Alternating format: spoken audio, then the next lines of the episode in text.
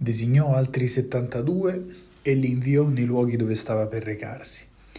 Intanto da questa affermazione intuiamo che i luoghi che Gesù voleva visitare erano almeno 36.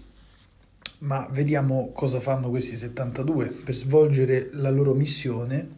Punto primo, erano in due e non da soli, e questo per testimoniare la carità fraterna che nasce da una vita evangelica autentica.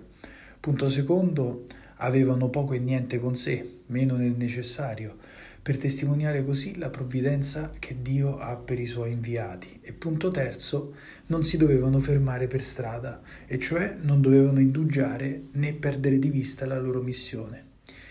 Ma qual era dunque questa loro missione?